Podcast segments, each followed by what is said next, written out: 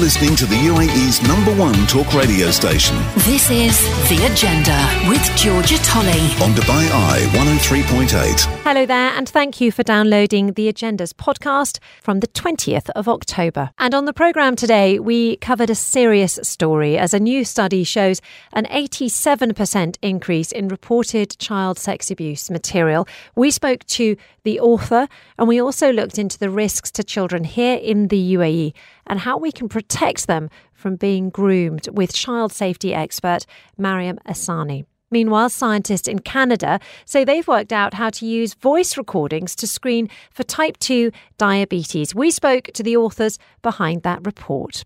And another study shows that the UAE is now ranked seven in the world when it comes to electric mobility readiness. And that means that more of us than ever before are ready to buy an electric car. But what does readiness mean? We found out with the author of that report, Philip Seidel, who's a principal at Arthur D. Little. Meanwhile, scientists in the Netherlands reckon e mobility could soon be old hat as they're developing a solar SUV that they've just driven across the desert. We'll find out why we're not already using the sun's rays to get around. And our resident tech expert, Sonal Rupani, joined us to get a review of this week's top GITEX stories. And she also threw ahead to look at a fascinating interview that she's got from a guy from Microsoft X. And we also threw ahead to what to look forward to from this week's Reboot programme on Sunday.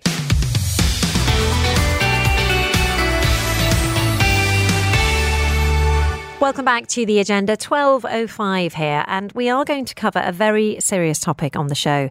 Now, I'm doing a sort of fair warning because I know it's half term and there could be children in the car, but it is an important study and oddly enough, it is an important conversation that we have with our children.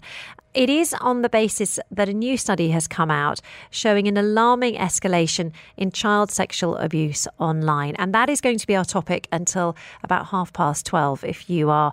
Um, you know, if you if you're sort of slightly screening the radio from from the kids, it all comes out of the WeProtect Global Alliance. It's a study that shows an 87% increase in reported child sexual abuse material. Researchers also found that conversations with children on social gaming platforms, which I mean, so many of our kids use, can apparently escalate into high risk grooming situations within 19 seconds.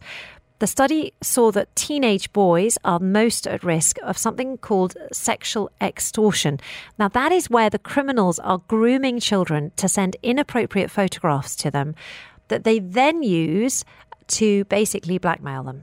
Um, it's a sort of new twist on this on this sort of grooming uh, trend, and uh, it's particularly shocking. Now, uh, in order to find out more about this, I caught up with Ian Drennan. He's executive director of the WeProtect Global Alliance. He's the author of this study, and I started by asking him about you know, just how worried he is by his findings. Yes, it is a really worrying report. We're seeing child sexual abuse and exploitation escalating worldwide and we're seeing diversification in the methods being used. But I think there is hope in the report.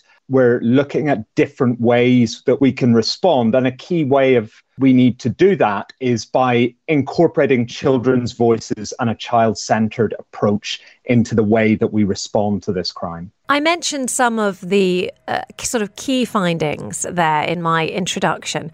Were there any other that you any others that you'd like to draw attention to? One of the most interesting for me was that there's a gap between what children and young people think are the highest risks and what the data actually shows. So we did a survey with the UN Special Representative on Violence Against Children, looking uh, listening to children around the world, and they felt that adults and peers that they don't know are likely to be the, the, the highest risk. But actually, the data shows that in 60% of all cases of online abuse, the perpetrator is likely to be known to the child. So within that circle of trust. So the sort of the stranger danger idea that that you know I was certainly taught um, when I was a child is actually a bit of a myth. That is interesting. Uh, and, and I suppose that for me, what I find most frightening is this idea that it could be happening under my own roof without me knowing about it through online uh, uh abuse or online grooming. Absolutely. I mean, this is a truly global problem. So it cuts across different sectors, it cuts across different geographies. So you could you could have a child who's in the UAE, they could be engaging with with an offender in the UK, and they could be using a platform that's headquartered in the United States. Um, so that's why we really need effective collaboration and effective legislation that um, that is able to address that. And I think it's just something that you know it's all of our responsibilities, companies, governments, families everyone to address this and, and, and look at what we can do together. I've always thought that the danger to, for children online was that people would try to groom them and then meet them in person. But it seems to me that that has transitioned to um, to people grooming them in order to get money out of them, which, is which is particularly sort of dark and, and, and alarming. I mean, I think the, this phenomenon of financial extortion and coercion of children has exploded recently. So the, the FBI have described it as a as an explosion, an increase of seven thousand two hundred percent, which is mind blowing.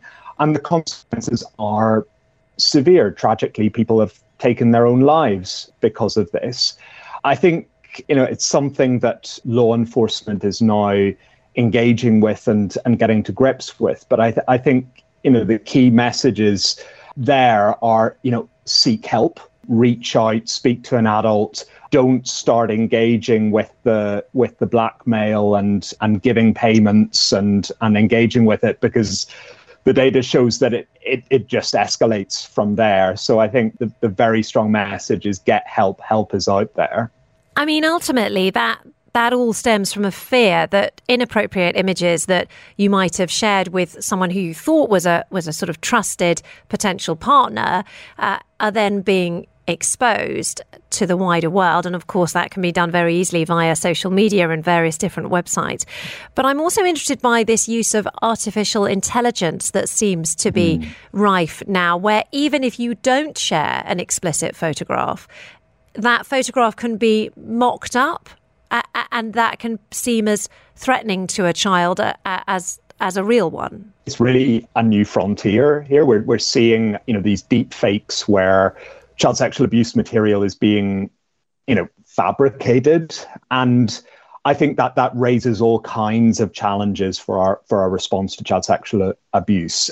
First of all, it really confuses and, and complicates the law enforcement response if you're trying to assess whether an image is genuine or not and there's different legal frameworks our strong position is that you know this is wrong regardless.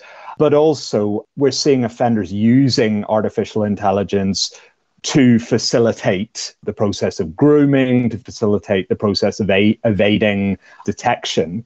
But I should say also, and the UAE government has actually been a real leader in this, AI does offer a lot of opportunities in our response. Um, so, for example, in moderation of uh, social media sites, AI tools offer potential to really minimize the exposure of, of human moderators to this very challenging material.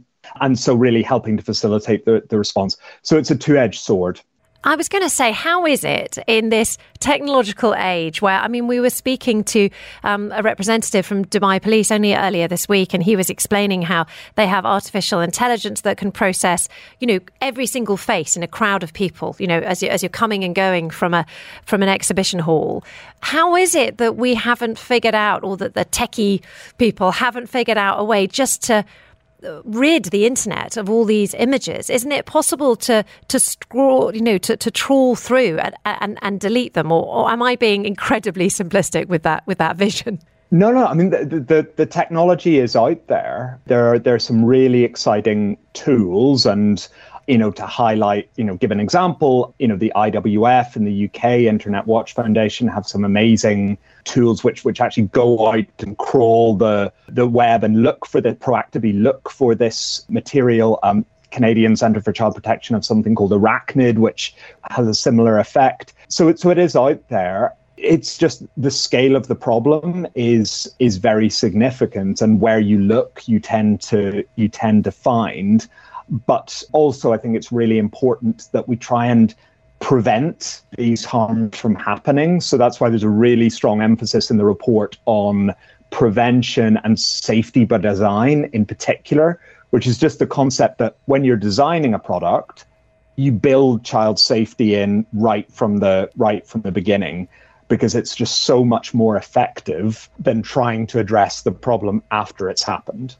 You get this sense of, of, of, having everyone who's sort of trying to moderate these platforms playing catch up to a certain extent. I mean, uh, just looking at this number here, which which I found astonishing, you know, according to the Internet Watch Foundation, which you just mentioned in the United Kingdom, there's been a 360% increase in self generated sexual imagery of seven to 10 year olds in the last two years or so. I mean, you know, you're in a situation where the children are creating this content themselves now uh, for various sort of different reasons. And, and so you can tell, you know, you can see there what, what a problem we're up against. You mentioned earlier that the UAE uh, is, t- is taking great strides. And I know that the, the internet here in the country is slightly restricted. There are certain websites that you can't go to. And I always hope that. Um, that that means that our children are slightly more protected here in the UAE. Is is that the case? I mean, it, it's definitely true to say that the, the UAE have been a leading voice in engaging with this with this issue. So I've worked with um, Lieutenant Colonel Dana for many years now, and, and her team are doing some really exciting work across the UAE in this area. Just to re-emphasize, this is a global problem. So I think it's any child anywhere yeah. could be a victim of this, and I think we're dealing with offenders who are very skilled at evading and getting around um, restrictions. And also, they want to go to the, the sites where children are. So, this idea that they're all sitting in the dark web or heavily encrypted areas, that may be where they're sharing material, but they need to go out into, for example, social gaming sites to actually meet children, engage with them, and then what's called off platforming them into, into more um, secure environments for them. But as you noted at the beginning of the show, that process can be incredibly quick. So it can be as quick as 19 seconds, but then the average is only 45 minutes. And, you know, I've got a seven year old and a nine year old. So squarely within that cohort that, that IWF highlighted as with that growth. So it's something that's that's definitely a real challenge in terms of the speed and in terms of the ability to access Really interesting and very sad indeed to hear about the findings uh, of that report by the WeProtect Global Alliance, the voice there of Ian Drennan, their executive director. Now, coming up in the next few minutes, we are going to find out a bit more about how you can protect your children here in the UAE um, from these types of predators. I would like to just say that if anyone is affected by this story, you can uh, either report child abuse or, or get help. Um, via the Ministry of Interior. They have a hotline number, double one six triple one, or you can also get in touch with the Ministry of Interior's Child Protection Centre's website. There's also an app called Hemayati, which is Arabic for Protect Me. All several different ways there that you can get help through the Ministry of Interior. You're listening to the UAE's number one talk radio station. This is The Agenda with Georgia Tolley on Dubai Eye 103.8. Welcome back to The Agenda, and we are taking a look on the show today at a very worrying study that's come out of the WeProtect Alliance. Uh, now, it shows an 87% in reported child sex abuse material around the world. And I do know that it is half term at the moment. So if you are in the car with the kids, we're going to be talking about this until about 12.30. Um, the research uh, says that in the, com- the, the conversations that take place between adults and children on social gaming platforms can they say escalate into high risk grooming situations within 19 seconds. Now I know it's incredibly worrying for any parent to hear about these types of statistics and it is very much a, a global report which covers the UAE, but we are keen to to look into what the reality is here uh, and what we can do to actually protect our children. And to that end, a little earlier, I spoke to Mariam Essani. Now, she's the co founder of Child Safe Middle East. She's been working in this region for nearly a decade. And in the past, she's worked as a child protection advisor uh, for Dubai Police. Uh, we asked her first whether or not, uh, for, in her view, these figures ring true specifically for the UAE, or, or is it sort of typical to the rest of the world? Well, I just came back from Scotland, and I can tell you that this is a global issue. It's not just happening in one country or in one continent.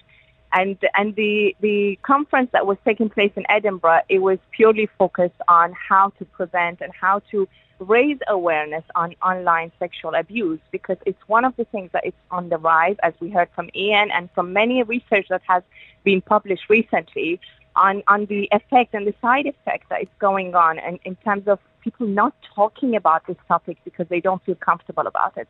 So going back to your question, is is it happening here? Yes, of course, it happens everywhere. Even in the uh, Congress in, in, in Edinburgh, I had people uh, joining us from the Ministry of Interior, from the Child Protection Department, which was really great to see that because they were talking about this. They were saying that these things happen in the UAE and we are doing something about it. So yes, it does happen and it does happen everywhere. But how comfortable are we to talk about? That's another uh, problem. yeah, I have to say. I mean, I even had to. You know, it isn't a comfortable conversation. It isn't uh, an easy thing to talk about on the radio. It isn't an easy thing to talk about within communities. Is there anything that we should be looking out for in particular in this country as as parents, as well, you know, child protection I officers? Say, Georgia, I would say that it starts within the family. First thing, we need to be comfortable as parents to talk about these things.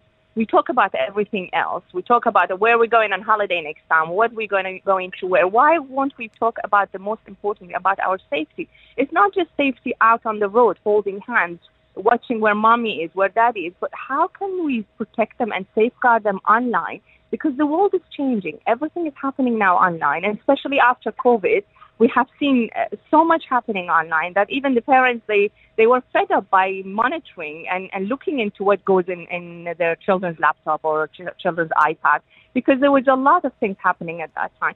But we have to just look at it as a crisis, just like COVID. You know, just like COVID. How did we come all together as countries, as law enforcement, as communities, talking about the issue. We need to look into uh, online sexual abuse as a crisis, as a world, uh, worldwide crisis, and tackle it together uh, in, in preventative uh, programs for parents, for schools, for teachers, for, for everybody that comes in contact with children or have an influence on their bringing up uh, as a childhood into adulthood. I have to say, I was astonished at how young you need to start worrying about it. One of the statistics in this report suggested that there's been a 360% increase in self generated. Uh, sort of inappropriate content by children aged 7 to 10 in the last two years, from 20 to 2020 to 2022. Um, I thought we didn't have to worry about this until they were teenagers, but I mean, seven to 10 is so young. It's shocking. I met a kid yesterday in the lift where I live, and he was telling me, uh, Do you know how many followers I have? And I said, Oh, okay, tell me how many—five hundred thousand followers. He, he was eight years old, Georgia. This is unbelievable. Like, uh, do we know who these people are? Do we know who these people are and how they, they, they are in touch with our children? It, it's alarming. I mean, this is something that it's not even talking about the sexual abuse, but talking about their presence, their online presence. Who do they talk to, and how much information they share with these people out there? As Ian says, stranger danger is not no longer um, valid. It's something else. It's a bigger problem that we need to talk about. It's about, uh, you know, even if we look at AI now, everybody's saying AI is fantastic. Yes, of course, it's doing great things in the world with technology advancing. But there are already people out there using AI to create uh, sexual content of children. using their faces, taking the image of their face and putting it into a naked body and sharing that online. So th- this is shocking. How do we stop that? Is by talking about it and really be aware of how we can prevent these things from happening. Sometimes it's too late if we leave it to uh, when they are older or when they are teenagers. You just need to use child-friendly materials uh, starting early. I mean, as early as possible. There are programs and there are materials out there for parents to use. Can I ask you what sort of phrases you ought to be using? So, for example, I took the children swimming on the beach last Sunday. It's still hot, so we actually didn't go down until sunset, and it was quite quickly right. quite dark. And mm-hmm. there was a man who came to build a sandcastle with the children. I was in the water. I came out of the water and there was a man sitting next to the children. I sort of seen him walk over. There is never a time when a man should build a sandcastle with two children who are not his own.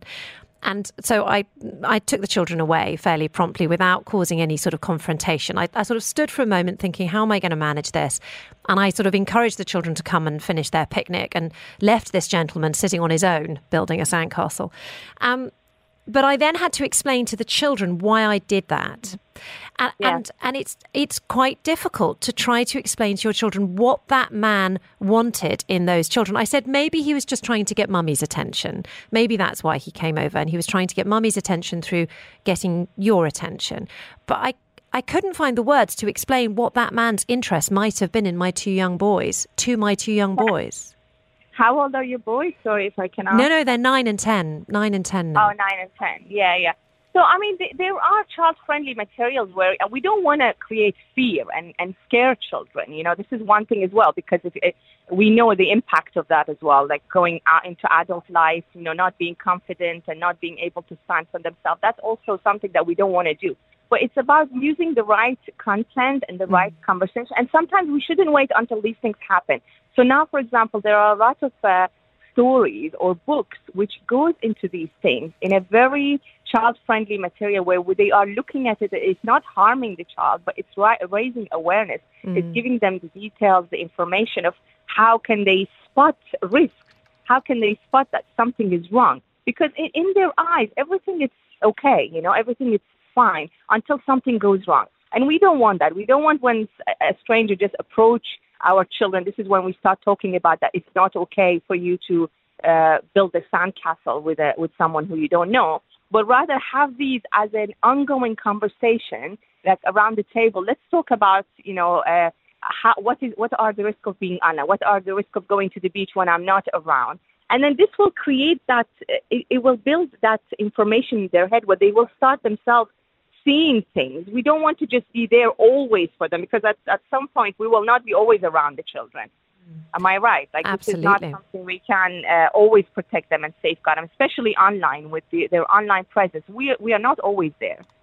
So the risk is always there, but we are not always there. So how do we do that? Is by equipping them with the right tools, with the right knowledge to manage and to be able to talk to you, to create that bonding. This is the, the, important thing, having that bond with the child, with your child, where they can come to you and say, this thing happened.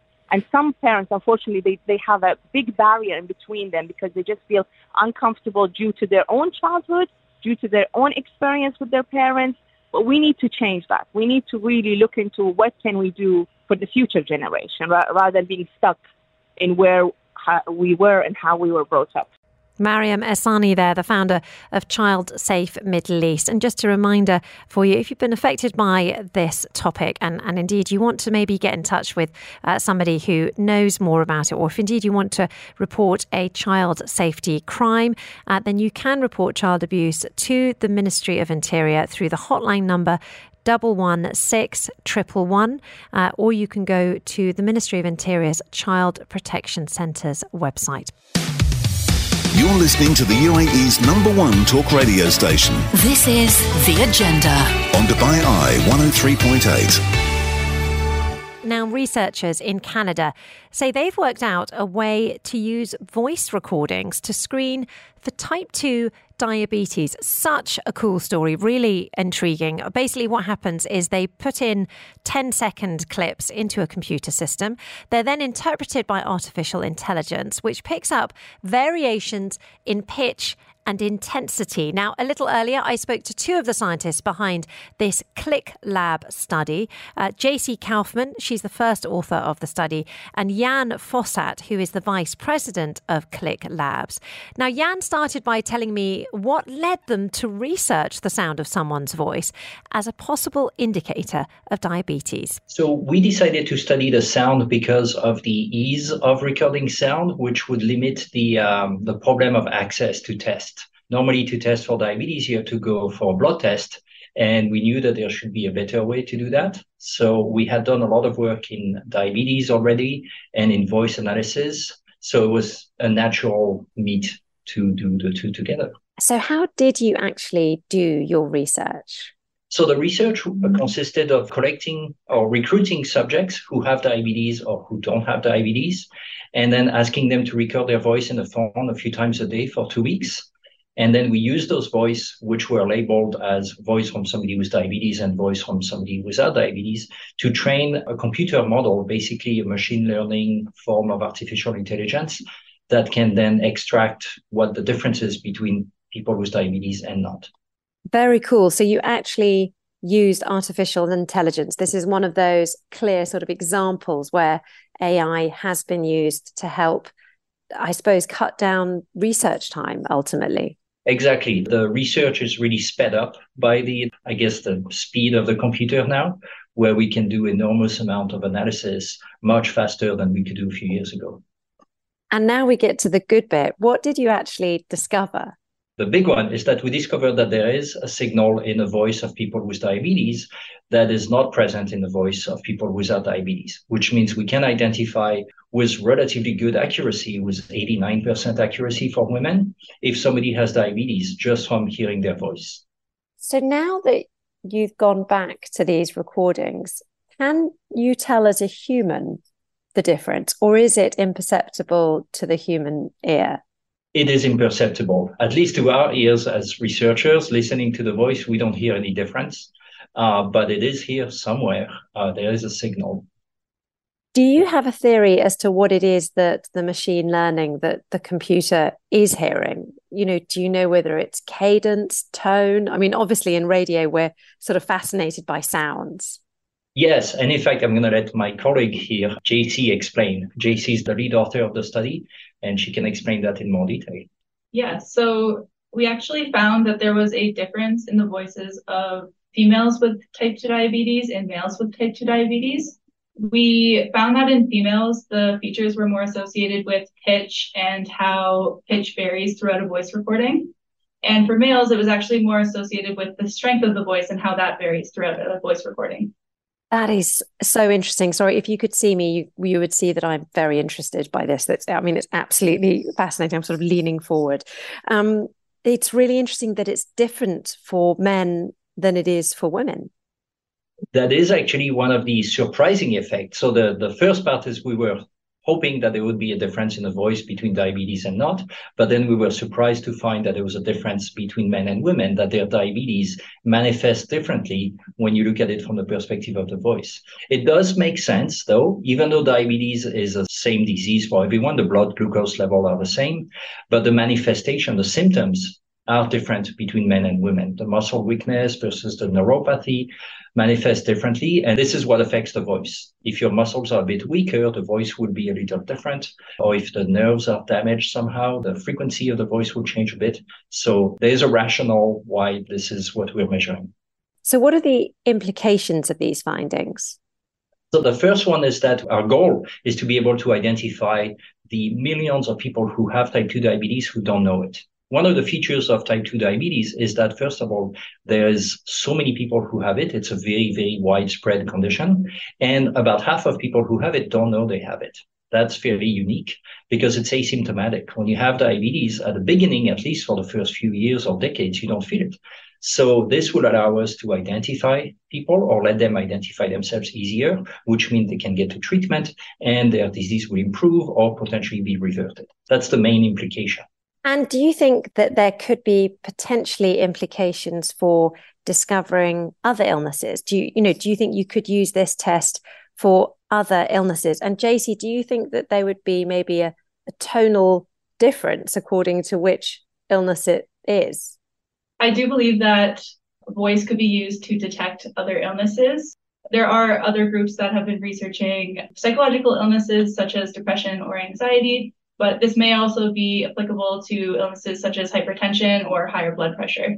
And we are, in fact, doing multiple other studies in different areas. The general principle is the same. The features might be different, but anything that affects your underlying physiology, knowing that your physiology is what is used to produce voice, has a potential to show up in a voice. So hypertension, like Jaycee was saying, we're also looking at pre-diabetes, which is the earliest form of diabetes. Since diabetes shows in a voice, it's quite likely that pre-diabetes will also show up.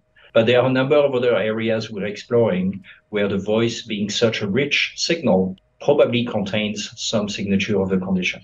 Completely fascinating stuff and amazing to hear there from Yan Fossat, the Vice President of Klick Labs. And you also heard from Jaycee Kaufman, who was the first author of that really interesting study.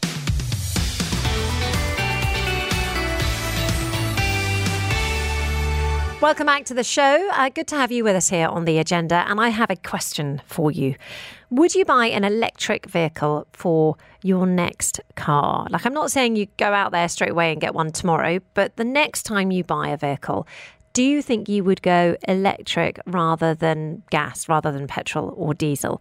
Um, we just made the transition in our family. I got an electric car about mm, six months ago.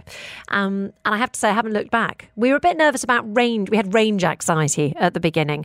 Uh, but once we got a charger at home, then that sorted that all out. I have to say that at the moment, I don't think there are enough chargers around the UAE for you to be able to just use public chargers. And I think that might be a bit of a slowdown here.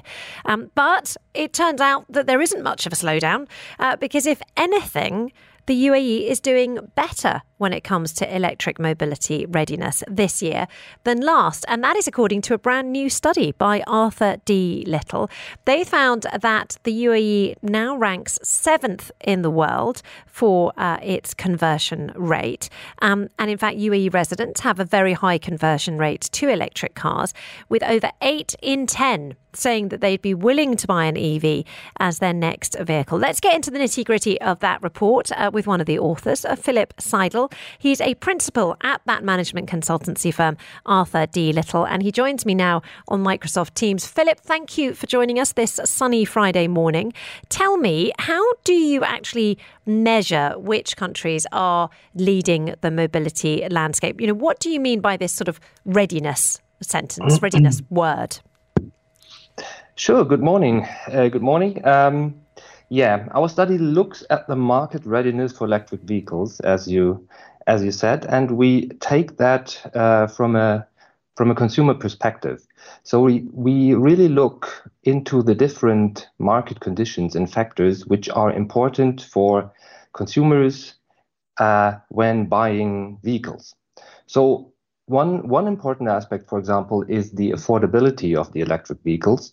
So we, uh, for example, compare the prices or the costs of operating for electric vehicles and gas vehicles. Uh, we investigate the incentives or subsidies that, that governments pay for the purchase or the operation, for example, with tax breaks. Um, so we come to a conclusion if the TCO is favorable for electric vehicles or for petrol vehicles. That's one important aspect. The other one that you already mentioned is, of course, the availability of uh, charging infrastructure. So we measure uh, on the one side, the availability of private charging infrastructure at people's homes, and we look at how people live in the different markets, if that is um, a good a precondition for having an electric vehicle. And the other very important aspect is, of course, the density and the availability of public charging infrastructure. Um, and this is increasingly um, the fast charging infrastructure, which is uh, which is important for people. Last but not least, it's about the the attractiv- uh, attractivity of the vehicles. So uh, manufacturers uh, must have um, appealing vehicles in their portfolio uh, to make people buy those vehicles. They they need to be good in performance. Um, and uh, in driving experience and uh, range, for example, as you as you mentioned. And I'm guessing that since the UAE is now seventh in the world and first in the MENA region, we must be doing pretty well on all of those three pointers. I know that I've seen lots of uh, Chinese as well as Chinese electric cars mm-hmm. around uh, the UAE, mm-hmm. as well as the Teslas um, that I'm more familiar with. Yeah, um, um, the UAE is, is good in in um, quite a lot of those factors we investigated. So, uh, for example, the charging infrastructure is increasing, the public charging infrastructure, and the availability of attractive EVs is, of course, um, increasing in the UAE, and also the uh, let's say the the the customer readiness um, that is, for example, that UAE people like to have uh, new technology. Yeah, they are open to to uh, to new technologies uh, and really interested in uh, the latest trends, um, including electric vehicles. So I have to admit that when it comes to making that transition from your normal petrol engine car to an electric vehicle, there's definitely a sort of um, there's definitely a sort of mental transition, I think, for the public. I think you have to shift from thinking instead of going to a petrol station, which, you know, in my case, I've been going to for 44 years, you can mm. just charge it from your house. I actually drove up mm-hmm. to Ras Al Khaimah this week, uh, which is a good mm-hmm. uh, sort of hour and a half away, and I was still worried about whether or not I'd have enough power to get there and back. I did it easily, but the fact that I'm still worrying about it, despite having owned an electric car for six months, gives you a sense of that sort of mm-hmm. shift mm-hmm. in mentality. To what extent do you need the government to introduce policies to nudge people towards adopting electric vehicles? You know, how, how much of it needs to be top down rather than bottom up? Uh, good, good question. Um, when we look at those countries which are now leading in our index, so the most ready uh, uh, markets, so to say. Uh, in those markets, you will find a very active government with, um, especially in the starting phase of electric mobility, a lot of policies and regulations. For example, you had Norway and you have you have China, for example. And in both countries, governments have been very active in um, granting advantages for electric vehicles uh, for example, like free parking, reduced taxes, etc. But they also orchestrated really nicely um, the public and private investments, for example, in the charging infrastructure, to give people um, that peace of mind um, that they can charge their vehicles wherever they go. So th- that's one important aspect. Um, and governments can also play, of course, an important role in, in setting all the, the basic conditions in the market because I think the most important factor is to to give people the experience of electric cars and to to really let them test it uh, and see that it's actually working. Yeah, and Norway and China are very good examples. So those countries are very far in their transition to electric mobility, and they they show that it actually works. In the case of Norway, for basically uh, a whole country. Yeah. So I've seen the United States, for example, Tesla really dropping the price of their cars. Uh, that's partly in competition uh, with the, the offerings from, from China, but, but also because they want to sort of drive this transition. There you've got a commercial company nudging customers. Mm-hmm. Is that effective as well? of course, of course. So um, the government um, is is of course only one one side of um, or one player in the game. Um, and the private actors are very, very important, especially when the markets become more mature. Yeah, uh, with the availability of, of more vehicles and more private uh, investments into the charging infrastructure, um, those those private players become become increasingly important. And it, it also depends a bit on the let's say political or the, the business culture in the market. So you will have markets which uh, wait more for political action, while you will have other markets uh, which rely more heavily on the private sector and, and big companies and investors driving the change. Do you know what is necessary to accelerate this move towards electric vehicles? Have you got a, a list of suggestions for governments and commercial organisations that they are a tick box effectively to make this uh, move happen faster? Well, it's it's it's pretty much the factors that that we also investigate from from the consumer perspective. So people want to have um, affordable cars. So you need to get um, the the total cost of ownership or operations right for for electric vehicles, and that can be done uh, by by different means. Yeah, uh, lowering the costs for electric vehicles and the energy, or increasing the cost on the other hand for the traditional vehicles. So cost is one aspect to work on. The other one uh, we we talked about is the charging infrastructure, um, and that um, is is super important. Uh, both in the private area, home charging, and in the public area. Um, and um, yeah, again, the the um, the manufacturers and the dealers um, they also have to uh, to bring people and consumers in contact with with those vehicles and enable them to uh, to make the experience.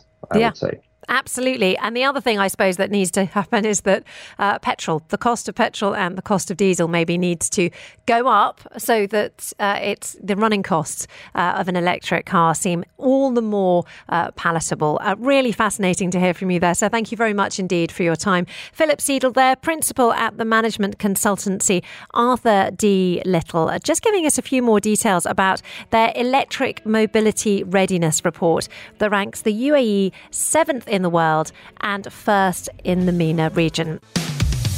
You're listening to the UAE's number one talk radio station. This is The Agenda. On Dubai Eye 103.8.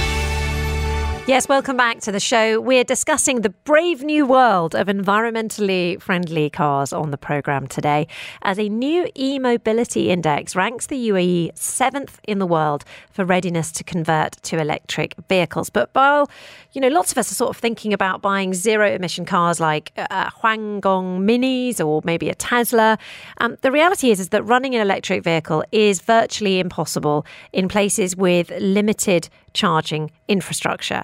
But that could change thanks to a new vehicle called the Stella Terra um, because it's powered by the sun. And the team developing the SUV have just finished testing it in Morocco. They drove it for more than a thousand kilometres between the country's northern coast and the Sahara Desert in the south. So, was the test a success? Well, let's find out with Bob Van Ginkel. He is the technical manager for the Solar Team Eindhoven. They're the research team behind the Stella Terra. He joins me now on Microsoft Teams. Bob, how did it go? Did you did you break down or did you make it all the way across?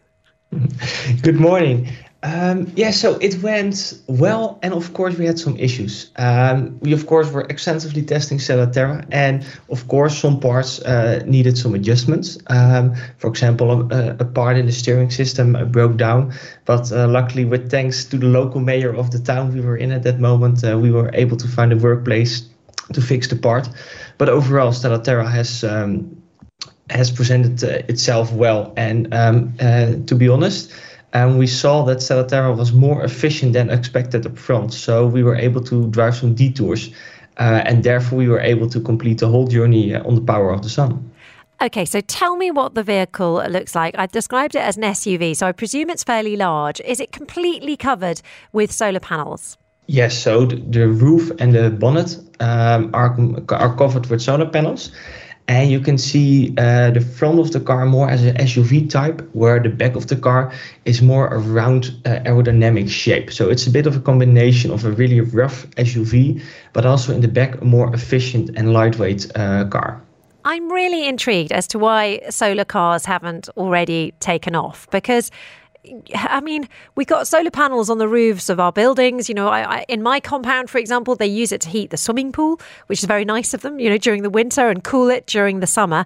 So why uh, haven't we already, oh, why aren't we already driving around Jetson style in, in solar paneled fueled cars? Yeah, that's a good question. Um, I think that um, we as Solar Team Eindhoven always aim to be five to 10 years ahead of the market to really inspire and pushing the boundaries of technology. Um, by doing so, encourages uh, companies and individuals to accelerate the transition to a sustainable future. But making a car one-off or really mass production, that is uh, really uh, that's very hard. Uh, one need to further develop it uh, and need to way more resources and knowledge to do it. Um, for example, to produce every part, you need multiple factories to produce it. And that's why, for us as a student team, a group of 22 students, that is simply not possible. Um, however, it's now really up to the market, to all the car manufacturers and the other established automotive companies to, yeah, with with the, with that power, change it to a more sustainable industry, and um, maybe only to use part of the innovations of Stella Terra, but really use their power in order to accelerate the transition. So we've had one of our listeners, Tim, got in touch, and he says that in his view, uh, he actually drove a solar panel car in Dubai back in 2012. He says um, it's not new technology, but it's very inefficient. It makes repairing the car difficult, costs a fortune to add, scratches easily, gets covered in dust, and the panels don't face the sun directly, so the power generated is hopeless. Um, but that was back in 2012. Has the technology come on a bit? Because that does sound quite sort of depressing. yeah, yeah, yeah. Luckily, yeah, we are now uh, 11 years later, and the technology has uh, luckily improved. So, indeed, um, of course, uh, back in the day, the technology of solar panels and the coatings are were, were different. Now, the technology has, has come uh, a lot uh, further and we can see that um, the problems described uh, by Tim are are not there anymore. Uh, it's now mainly a, a, a, problem of scaling up. Uh, what we saw with Stella Terra is that Stella Terra is able to collect all the energy she needs um, for driving um, and also off-road driving, where you are consuming a lot more energy. So luckily, uh, the problems are not there anymore. So, what type of, you know, which elements of the tech have come on? Is it is it the battery technology or is it the panels themselves? Are they now sort of uh, more efficient and lighter? Yeah, to be honest, it's the whole combination. It is indeed the panels that are getting better. It's the battery technology that improves. It's the batteries itself that are improving, but it's also the system that is um, operating everything. Um, it's also the way we can build a car more lightweight and more aerodynamic, and the knowledge we have about that. So it's really the combination of everything that is uh, getting a little bit improved, uh, and that adds up, and the total sum is uh, Stella Terra really interesting stuff. And as you can imagine, uh, it, it's something that that over here in the UAE would be very attractive indeed. I can't think of the amount of times that we're all sort of sat in traffic jams in the beak, in the baking heat. Uh, if you could actually create energy at those moments, it would feel very efficient indeed. Bob Van Ginkel, uh, technical manager for Solar Team Eindhoven, who are the research team behind the Stella Terra solar powered car. Thank you very much indeed for your time. Thanks for joining us here on The Agenda. This is The Agenda with Georgia Tolley. On Dubai Eye 103.8, the UAE's number one talk radio station. Okay, so it does feel like the last week has been a sort of tech special every single day on the agenda. Uh, but I am joined in the studio now by Sonal Rupani, who, strictly speaking, is our resident tech expert as presenter of The Reboot, which is our special tech show that we do every other Sunday now, isn't it? Well, we are relaunching. We had took a little hiatus over the summer, so it is going to be every other Sunday at 10 a.m. We're getting up a little bit earlier for that and moving uh, it to a Sunday. And I, you started with a bang because you were actually live from Expand North Star on Sunday, which of course is the new spin-off basically from GITEX. Although it's not new, is it? It's just in a new home, new location. I think it's been running for a few years. I don't know exactly how many years, but they did move it out to the harbor front, which is a good thing because we all know how busy GITEX has been. Oh yeah. And let me tell you, Expand North Star was busy in its own right. So I cannot even imagine both of those things happening in the same place. It is a good thing I that saw they moved them across year. town from each other. It was it was it was an event. Yes, it was an event. Uh, so yeah, I mean, expand North Star. Ch- give us the gist of what what you know that focuses it on. It was really just meeting a lot of st- uh, just also seeing how big the startup community is. I have to say there were a couple things that impressed me. How massive it was in terms of both startups attending, but also funders attending. Because mm. a big aspect of it, of course, is bringing the VCs, bringing the angel investors, um, bringing sort of competition and prize money to those startups, and you know doing a bit of matchmaking essentially. Um, so that's one aspect of it. And the other thing that really struck me is how many global guests were there.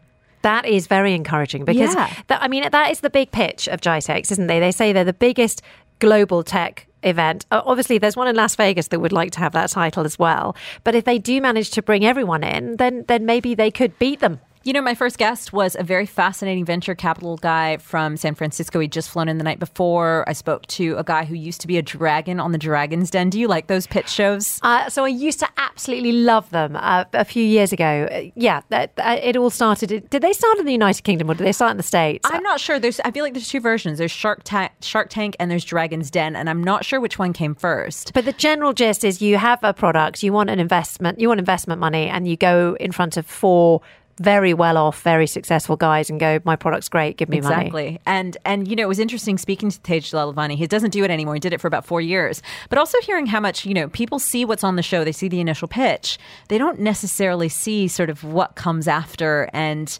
the the actual funding that goes into it, the helping the startup um, entrepreneurs build their business and all of that. So it was really interesting. Another person that we spoke to, and the reason I'm bringing this one to you is because there was the Supernova Challenge over the weekend. It featured 40 startups selected to basically pitch what they've got. And the prize money up for grab was for the, the main prize was 200,000 US dollars. Now, it turns out our guest didn't manage to nab that top prize, but they did win the top MENA startup. So that's definitely an accolade in its own right. And it's Jalebi is the name of the company. They're, they're calling themselves the world's first restaurant operating system to help restaurants save 5% on the cost of each and every order served. I spoke to founder Zahir Haider, and he explained to me how it works. Very simply put, we built a software approach to helping restaurants reduce their food cost and subsequently their food waste. The reason that this happens is because they capture a lot of raw material that comes into their supply chain, but they don't know how it gets consumed as they're producing food and selling it to their customers. So, what we've basically done is we've reversed engineered the way that restaurant technology works for restaurants by going back in time 35 years and saying, okay, if we were going to build technology for the first time for an F&B business with the sole intention of helping them be profitable, what would we do differently than what's been done now? And that was basically just route ourselves from the inventory and work our way through the operation that way. Interesting there to hear that, that food waste is still a major focus for these entrepreneurial sort of startups. Yeah, he was making the point that so many restaurants, first of all, and I didn't realize that. I thought their inventory systems were pretty good. He said so many restaurants don't actually know what they've got. There's a lot of mom and pop shops. People have inherited these mom and pop type of restaurants. They don't necessarily have systems in place to capture all the data of what they've got in the back rooms. And as a result, a lot of it's going to expire. It's going to go bad. They're going to have to throw it out. If you just have better eyes on what you have and the right kind of tech to work with that, I think it's a great idea. Yeah, you can do more specials. You know, if you know you've got loads of Brussels sprouts yeah, exactly. in the back, bring on the Brussels sprouts risotto. Yeah. or something like You can tell I don't work in a kitchen. um, I understand you've also been looking at how uh, artificial intelligence is going to impact on meetings. Uh, something called interview bots. What's well, the deal there? This is something that actually Zena and I are doing later today. So I'm going to give you the full review on Sunday. But there have been headlines lately, and I actually caught a story in the Wall Street Journal about this that piqued my interest about how now we have bots making their way into our meetings, our Teams meetings, our Zoom meetings. Um, this is something I'm going to give it. A, I'm going to give a little go and see if I can figure out how to make this work so that I can give it my firsthand review. But it talks about a guy called Josh Stir. So he's making a presentation about a software feature, and because he's explaining to everyone how this kind of software works, he's just talking to them. It's not a back and forth this meeting is not meant to be a back and forth. After about 30 minutes, the bot just prompts him and just goes, monologue. Like wow. You, he like, basically got got put in his place by did. a bot. He got called out by a bot that basically said, you know, why are you just talking and not letting anyone else speak? That's that's so interesting. So I can I guess it can remind you of the agenda, but but but the telling off is unique. The telling off is definitely unique. I think there's a lot of people saying that you know you can maybe pay less attention to your meetings because now you'll have a bot that will summarize the notes for you. If you're late, this bot supposedly can catch you up on what you've missed.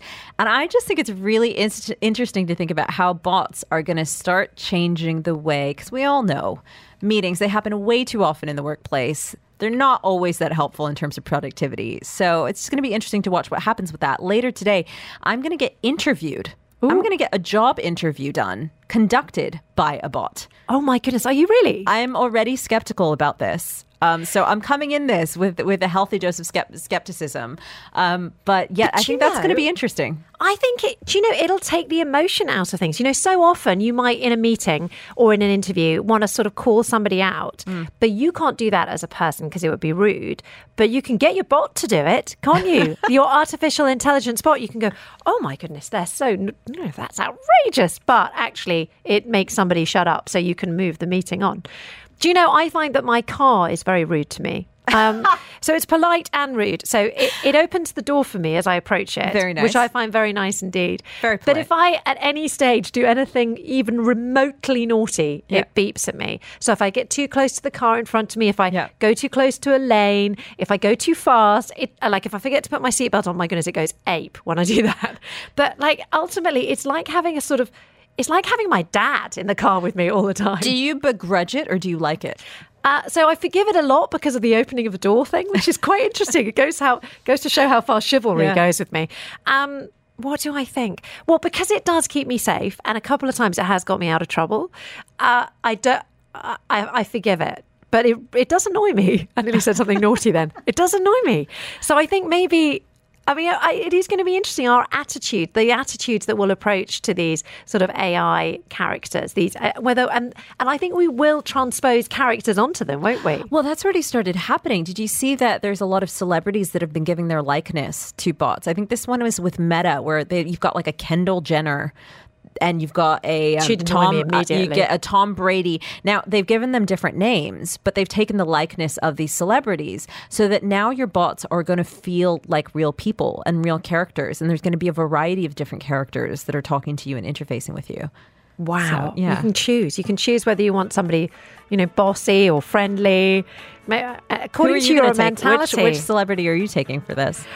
Oh my goodness, that's such a good question. I, I do respond better when I hate to say this. I do respond better like with a personal trainer. Uh-huh. I do respond better if a man tells me to do something.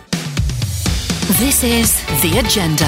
On Dubai Eye 103.8, the UAE's number one talk radio station.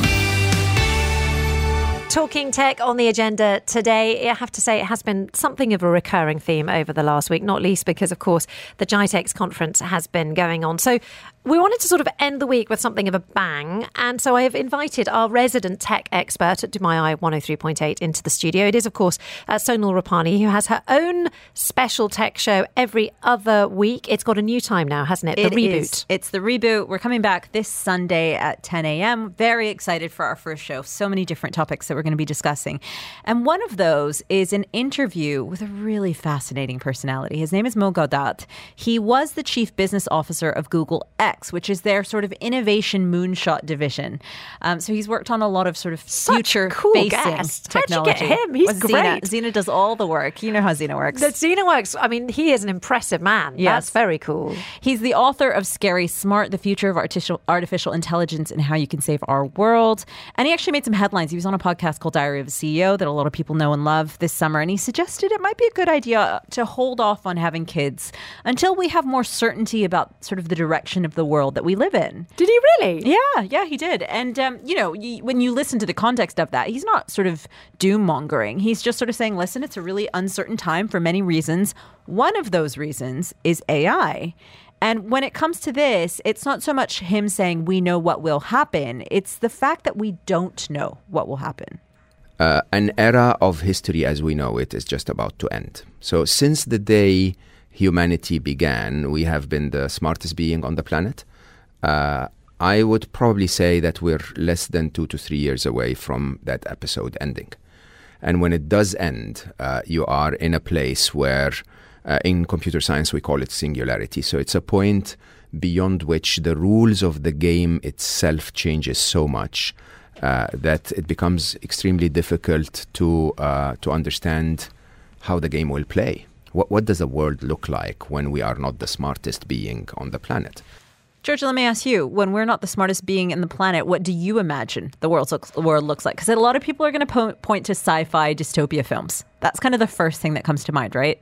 Yeah, I think I think we I think humans naturally are very scared of change, but Mm. actually we're very adaptive. And I think what's going to happen is it's just going to make life easier. Like the printing press. I'm I'm a glass half full person rather Mm-hmm. than a glass half empty. So I'm like everyone said that radio is going to be ruined by X, and everyone said that you know the world was going to implode because of rock and roll. Yeah. But look where we are. We're doing all right. Um, it's one of those things that it's all about the unknowns, really. He says it's one of those things that's hard to control. There are a lot of areas that we need to be careful of, but because we're in a bit of a prisoner's dilemma. What's a prisoner's dilemma? So the fact that as a collective, we might have one sort of solution or outcome that's optimal for us. But as individuals, there's actually different motivations and different factors that actually drive us towards a direction that may not be good for the collective. And so that's a bit of the dilemma we find ourselves in now.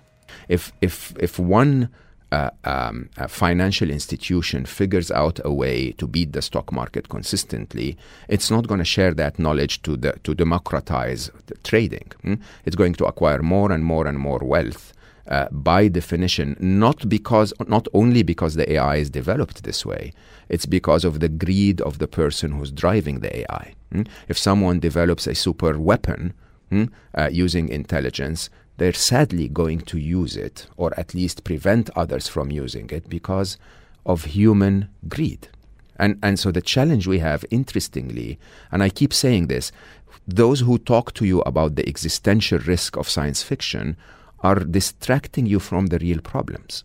The real problems are jobs to be lost when AI can do the, jo- the, job instead of you, uh, a very serious impact on the social fabric of society in terms of love and romance and relationships, a very, very serious uh, uh, blurriness that covers the truth with all of the fake videos and the fake images and the you know and the and, and the scripts written by AI and so on and so forth.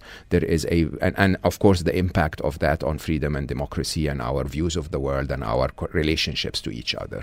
There is a very serious impact of concentration of power and wealth. That's the part I'm most interested in the concentration of power and wealth, because there are so many people who are warning about AI who are the very same people that have been driving it forward. So, take Mo himself has built AI systems. Right now, he's warning about it. You have the godfather of AI, Geoffrey Hinton. He's been making headlines for warning against the possibilities. OpenAI's chief, Sam Altman, has, has warned about risks, as is Elon Musk. A lot of people signing a massive open letter to say, listen, we need to put the brakes on this. We need to make sure we're doing this responsibly. And yet, those same people making the warnings are the people driving it forward. And so that was my favorite part of the discussion, actually, because I thought that there's just so much sort of hypocrisy in that. Um, so we'll get that full conversation with Mo on Sunday. We're going to have the reboot on from 10 a.m., but we'll come to that interview with Mo just after 11 if you're interested to tune into that. Fantastic. And if for some ridiculous reason you are away this weekend, you can always download the Reboots podcast. You just find it on DMI 103 8.com. Sonal, thank you very much indeed. Have fun this weekend. Enjoy off script as well, on from five o'clock with the boys. Yep, exactly. Have a good weekend to you too. Thank you very much indeed.